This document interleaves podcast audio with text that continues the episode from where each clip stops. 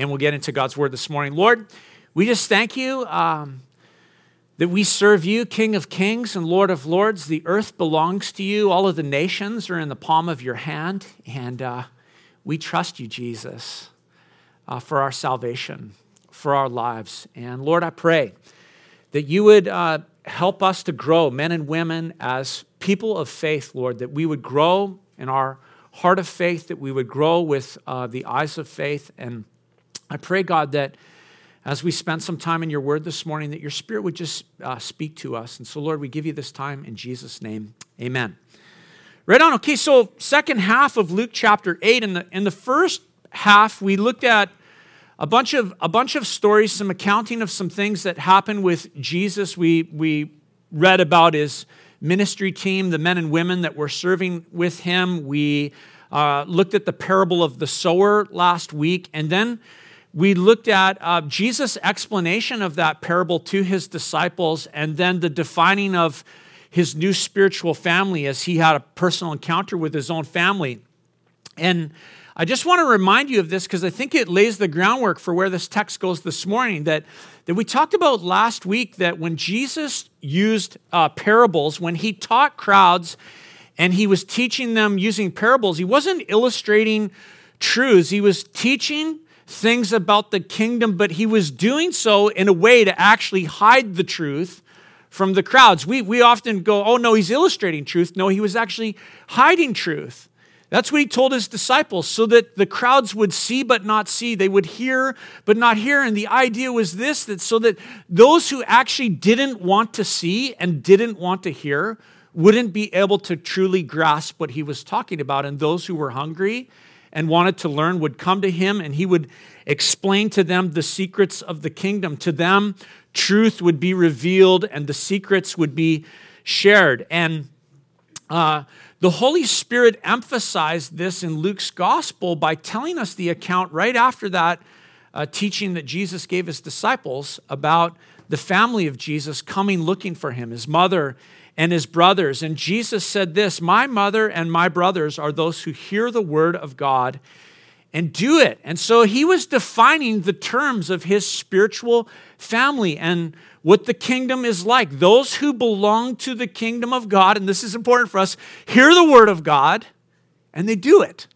There's no separation between the hearing and the doing of the word of God. And the thing that connects hearing the word of God and doing it is faith, believing the promises of God and then obediently doing what the word of God, what Jesus asked us to do.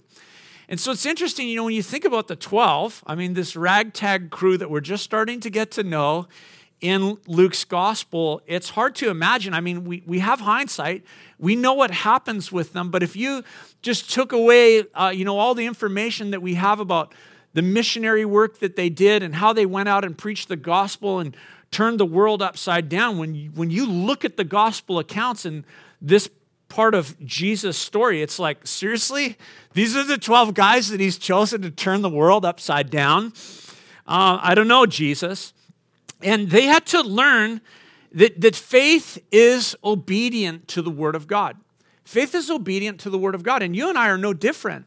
We're constantly learning this and relearning this and learning to live like this and express that kind of life following Jesus. There's a there's a saying that you've probably heard if you've kicked around church life very, very long, and it's this that faith has to be tested before it can be trusted.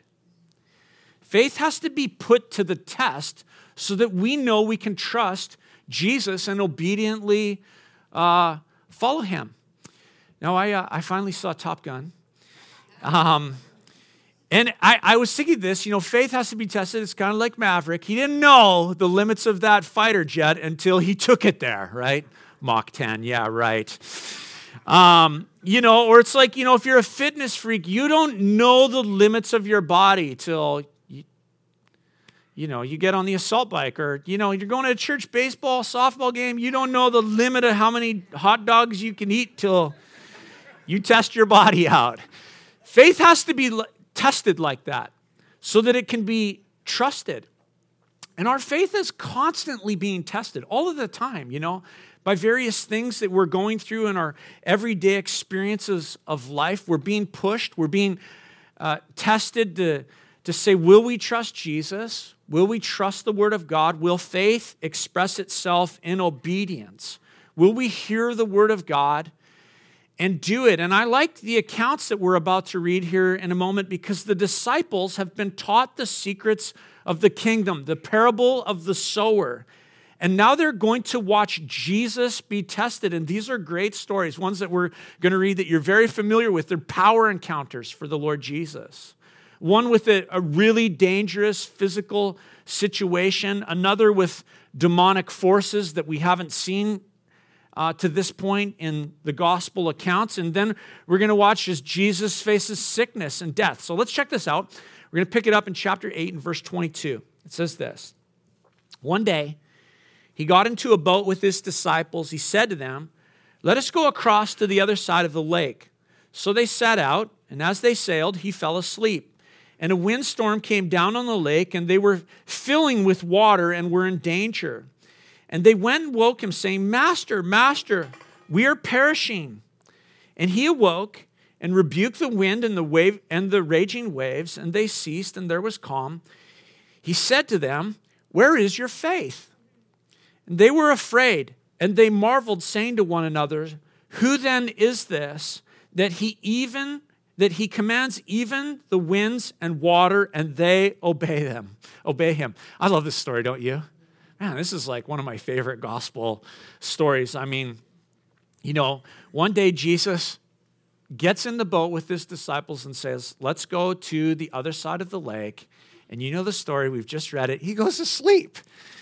And, uh, you know, when we take this account, this story, in, and read it in light of the other gospels, what we actually find out is, is that Jesus had just gone through a really demanding time of ministering to the crowds. In fact, this is just prior to this, the scripture tells us in other gospel accounts that he was so busy ministering to people that he didn't even have time to eat. And so he gets in the boat with his disciples. The demands of the crowd on him had been great, and uh, it's like he gets to let his hair down with the boys, so to speak, and we get a picture of the humanity of Jesus. He just goes right to sleep. Sawing logs in that boat. I wondered, I'm like, man, I wonder if he was snoring. And you know, the Galilee is, is just this beautiful, beautiful location. The Galilee, the Lake of Galilee is about 14 kilometers wide. It's about 20 kilometers long. To get a sense of its width, I always use this illustration because it's pretty fair, actually. If you were at the Langdale Ferry Terminal and you're looking across to Lions Bay on the other side, you've got a sense about, of the width of the, the Sea of Galilee. Except, you know, instead of North Shore Mountains, you got the Golan Heights coming up out of, out of the lake, just these grassy, grassy rolling hills.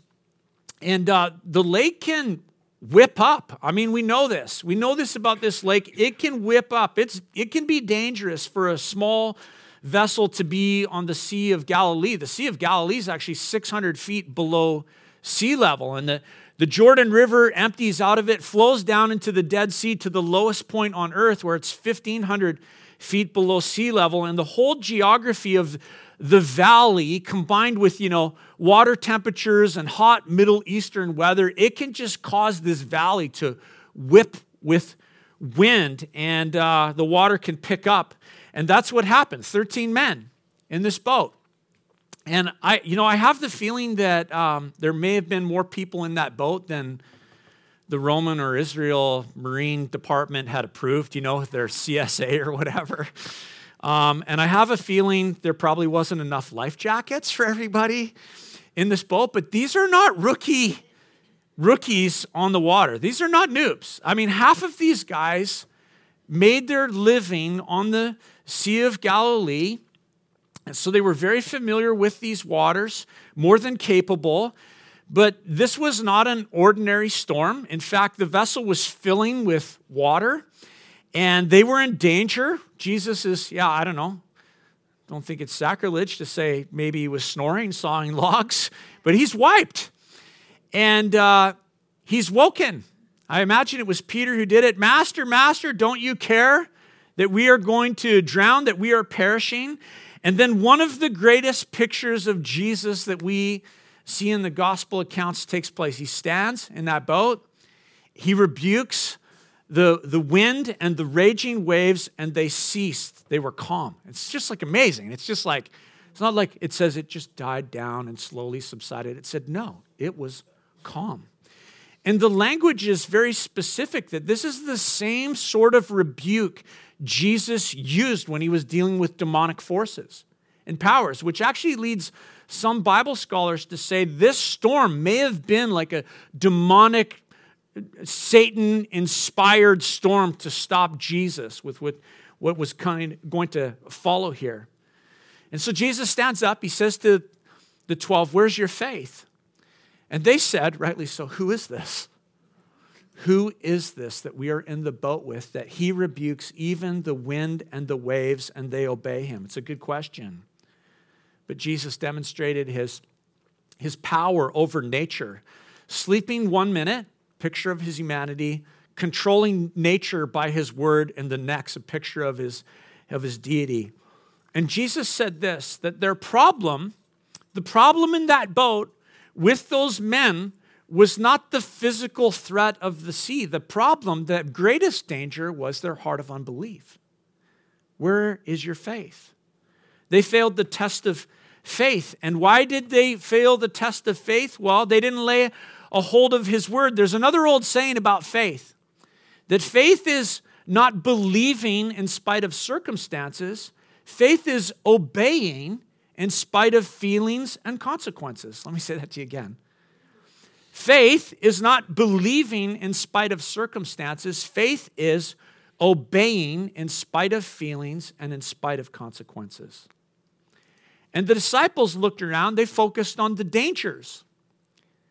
They looked inside of themselves and uh, let fear get a hold of their hearts. They failed to cling to the words of Jesus and to look to him in faith. And I think the whole key to this story, in my mind, uh, the whole key to understanding uh, what, what Jesus was doing is what he said as he started out let us go to the other side of the lake. It's not like this was ever in question that they were going to get there. He said, We're going to the other side of the lake. And because Jesus said it, the outcome was never in question. Now, what happened and what might unfold in the meantime? I mean, no guarantees about how things might unfold along the way, but safe arrival was never in question because Jesus said, We're going to the other side of the lake. And faith, I think faith looks into the eye of the storm and trusts the word of God. Trust what Jesus has said. And it can be assured. Don't you love this about our faith? Our faith can be a source of assurance, assurance even in the face of physical dangers. And the disciples needed to learn this. If they're going to turn the world upside down and go and preach Jesus all over, they were going to face all sorts of physical dangers. And they needed to learn this lesson that faith is obedient in spite of physical danger or whatever may come up. Now, verse 26 is this they sailed to the country of the Gerasenes, which is opposite Galilee. When Jesus had stepped on land, there met him a man from the city who had demons. For a long time he had worn no clothes, and he had not lived in a house but among the tombs.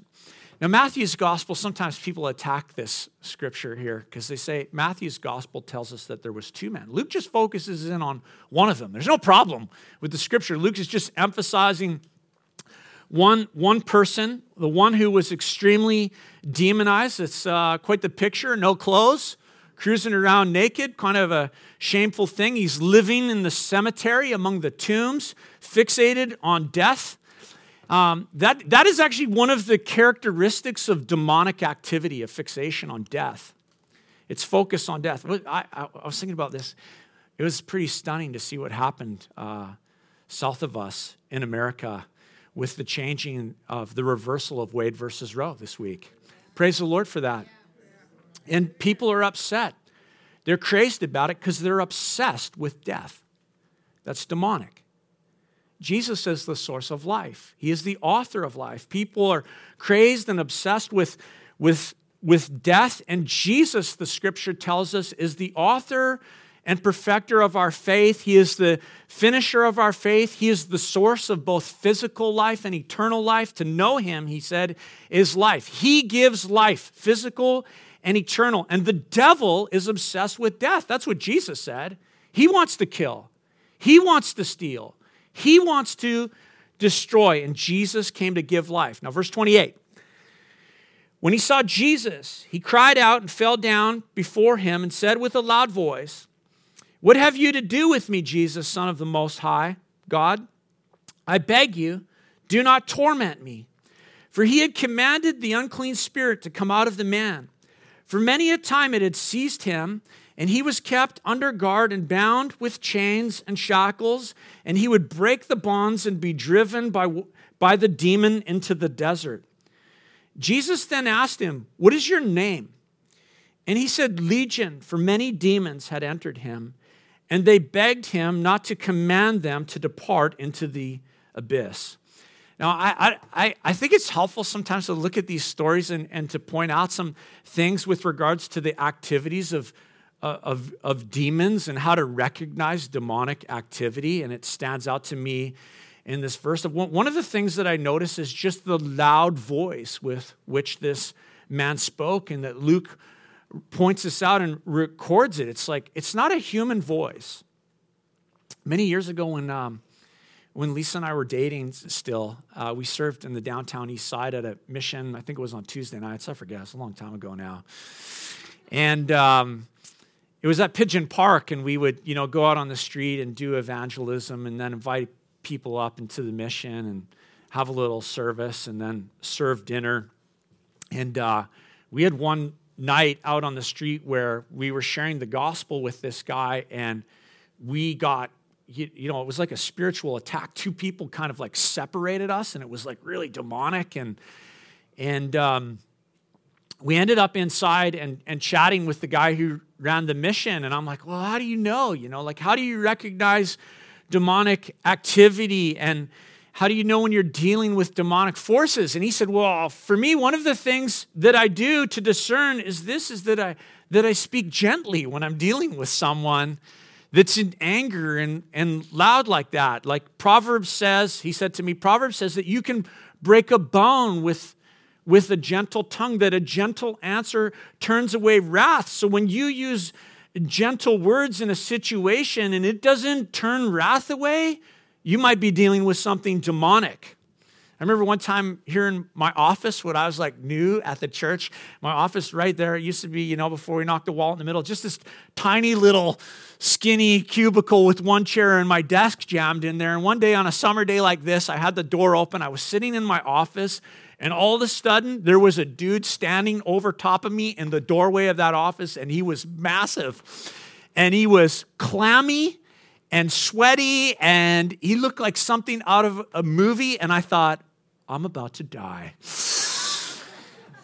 and uh, I thought, what am I dealing with here? And he opened his mouth, and this is, what, this is a true story. He said, I've killed someone. And then he flopped down into the seat in my office. And I'm like, I'm like, oh, what am I doing here? Jesus, help me. And, um, you know, as I talked to him, I, I discerned that I was not dealing with something demonic. I was dealing with someone in real mental distress. And uh, he was confused. He couldn't hold a proper conversation down. And I realized he was hungry. So we actually got some food.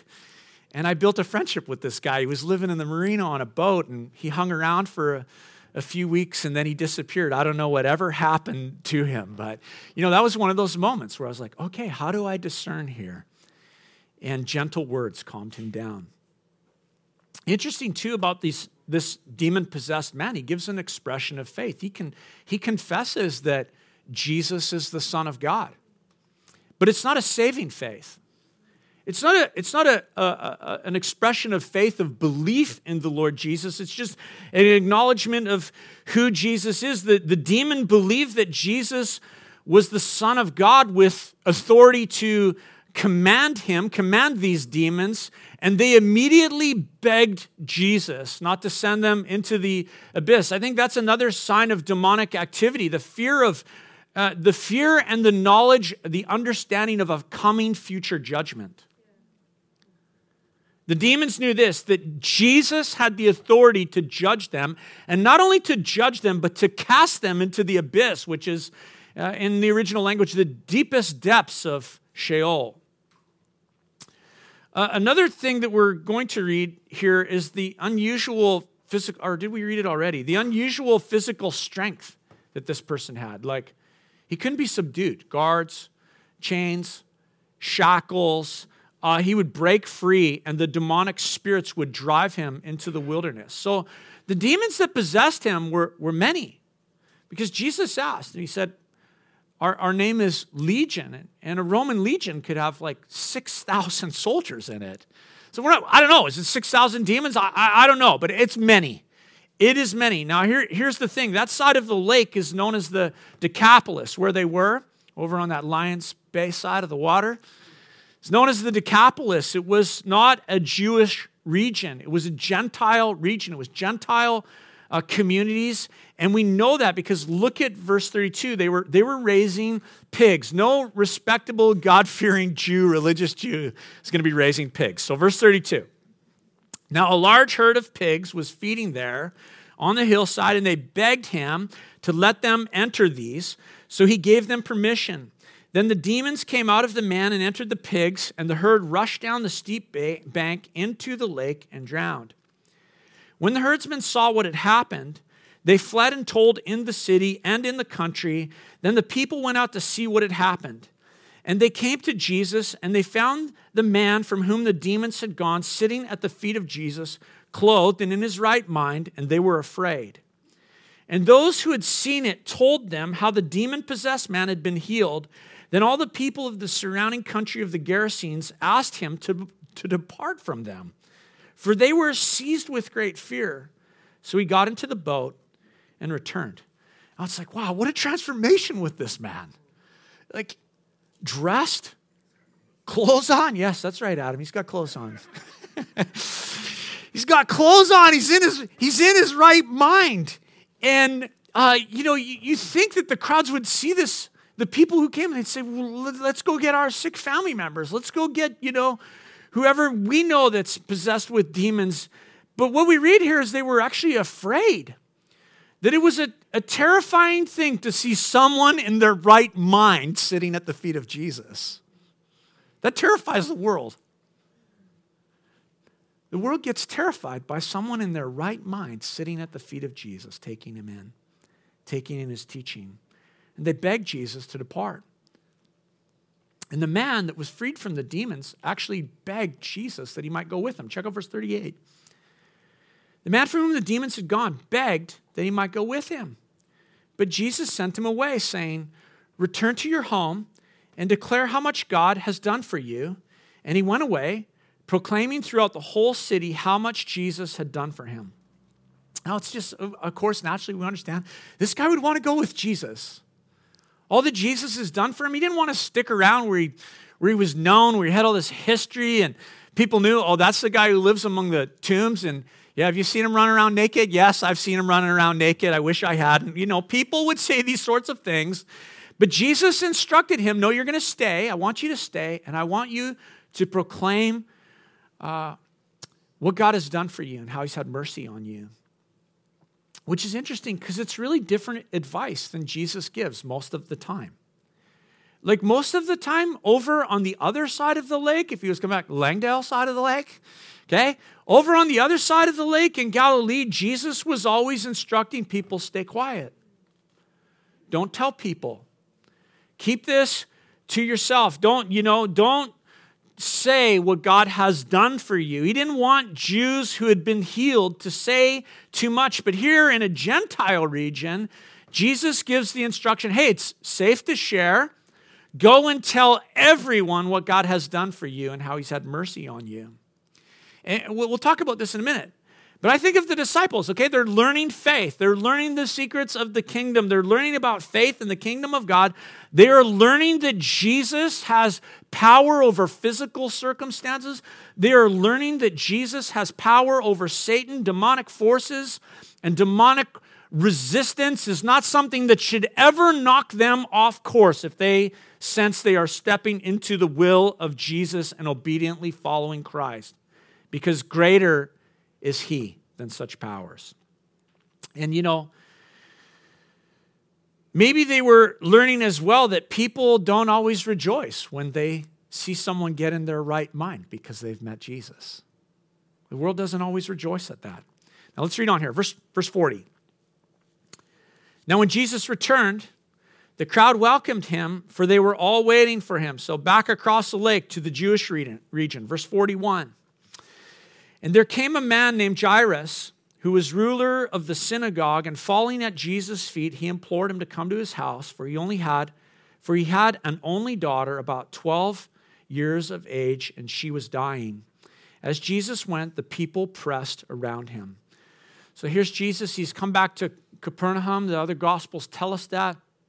Uh, the ruler of the synagogue comes to him. This is an important, influential, spiritual leader in their community uh, who probably wasn't associating with Jesus very much to this point in time, but now his daughter is ill. She's 12 years old, his only daughter. Can you imagine? Some of you have gone through things like that. It's hard to, it, it's, it's not hard to imagine, really what this father was feeling and how he wanted Jesus to come quickly before she died. And so Jesus went with him. And as he went, the crowd went and they were pressing him. Now, verse 43. And there was a woman who had a discharge of blood for 12 years. And though she had spent all her living on physicians, she could not be healed by anyone. So, in this crowd, the people pressing Jesus, we find out here there is a woman. She has an issue of, of blood, of bleeding, which she has suffered from for 12 years. So, this is crazy. It's like, wait, you have a 12 year old kid and you've got a, a woman who's suffered for 12 years. Their lives have been parallel uh, lives in this community. You know, Jairus' daughter and her for 12 years, Jairus' house was filled with joy and laughter and pink dresses and Barbie dolls and all the fun stuff that comes with having a little girl. What a blessing. But at the same, that's right, what a blessing, our little girls. And, and then during the same time, there's someone there suffering the whole time in that community, living with suffering.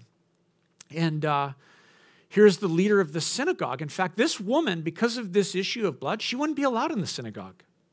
She would have been excluded from worship with the people of God. Not, not only that, her, her sickness had left her financially destitute. Her, prob- her husband had probably left her.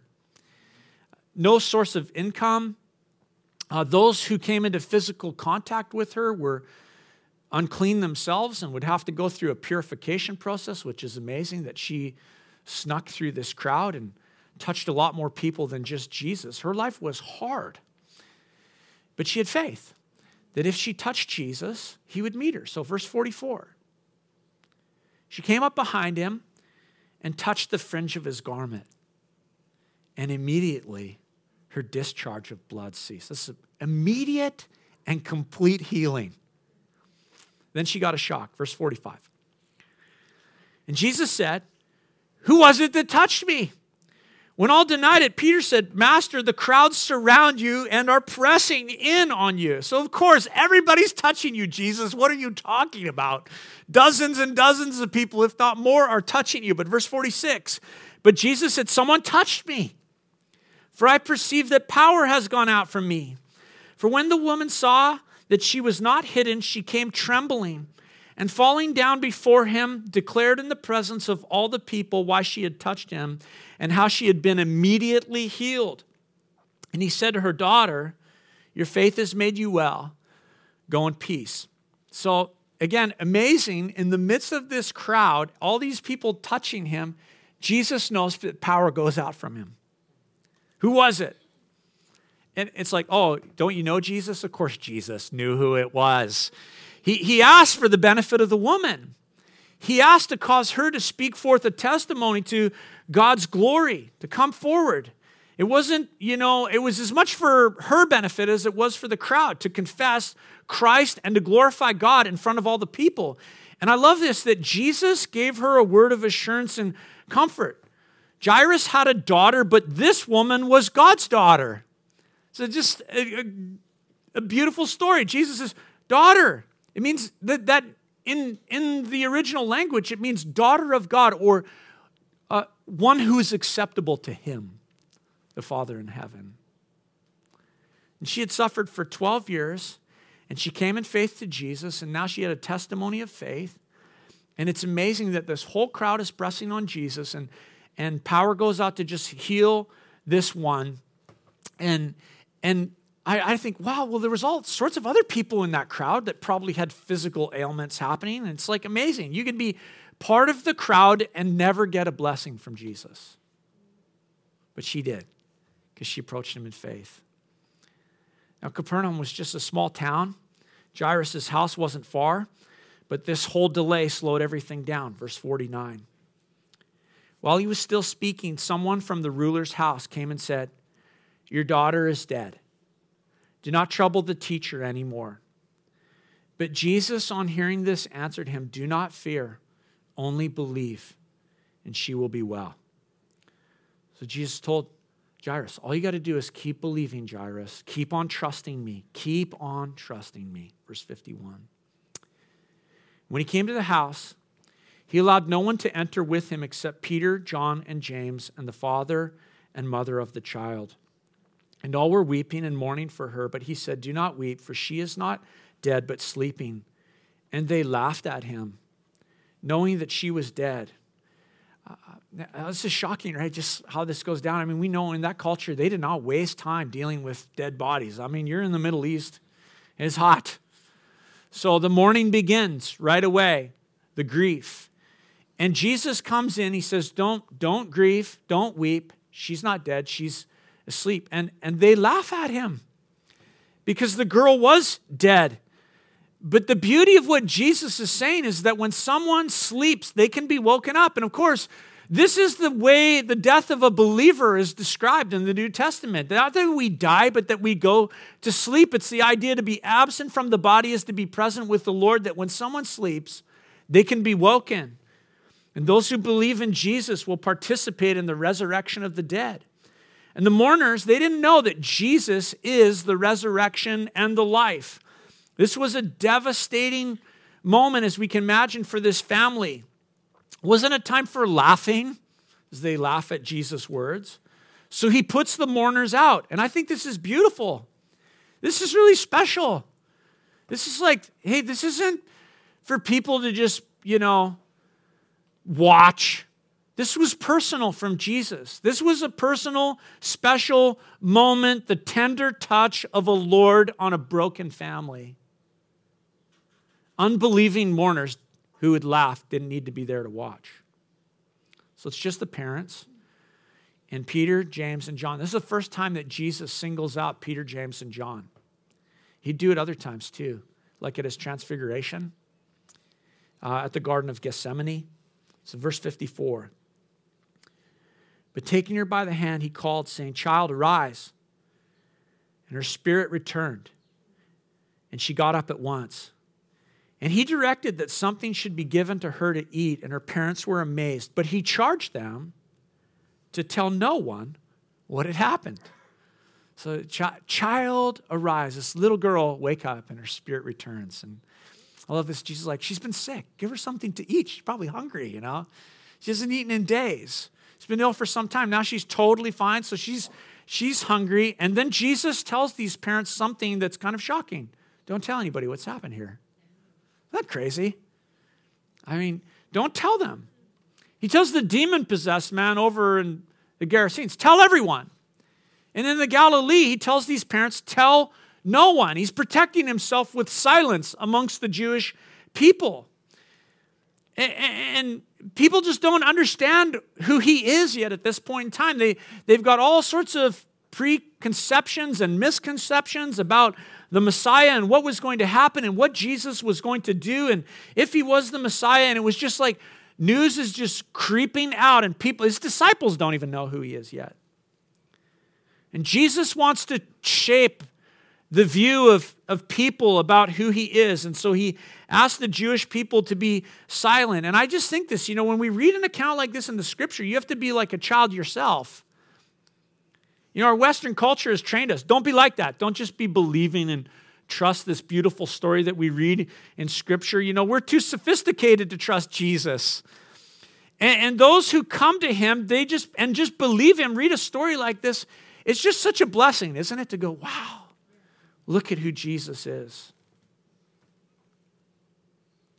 I don't know at the time, you kind of wonder, like, how do they actually keep it silent? I mean, they didn't keep this silent. What happened? There were people kicked out of the room, but, you know, how quickly the story spread, we don't know. But Luke found out from Peter and probably from John. James was gone by the time Luke was on the scene, but these men had seen it with their own eyes. And so here they are Peter, James, John. I think of the other 12. They're growing as disciples. They're being let in on the secrets of the kingdom. They are seeing firsthand Christ's power.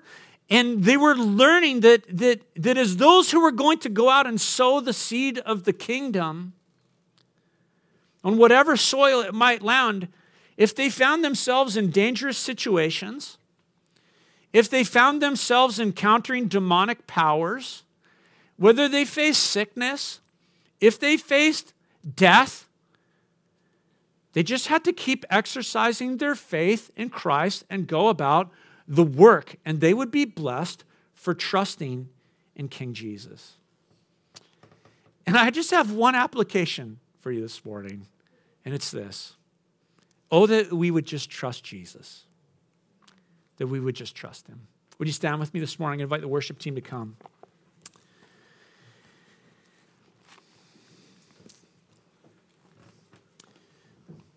So, what do you need to trust Jesus for? What do you have going on in your life? Physical danger? Say, wow, is there something demonic happening? You facing death? Disease? Let's ask Jesus to make our hearts childlike, that we would just trust Him in faith in the midst of whatever we have going on. Lord, we come before you this morning. We're thankful for your word, Jesus, because we need you, Lord. And we want to be your disciples, Jesus. We want to learn from you. We want to follow you. We want to be conformed into your image. Jesus, we desire that you would be glorified in our lives and in our church. And Lord, you use all sorts of ordinary, everyday things in life to test faith. And Lord, we want to be able to trust our faith. And so, God, we pray that in the midst of whatever test we are facing, that, Lord, you would fill our hearts with childlike faith, that you would help us, Lord, to act in obedience to you and to your word, that Jesus, um, we would grow in the ability and the skill to just be obedient, Lord.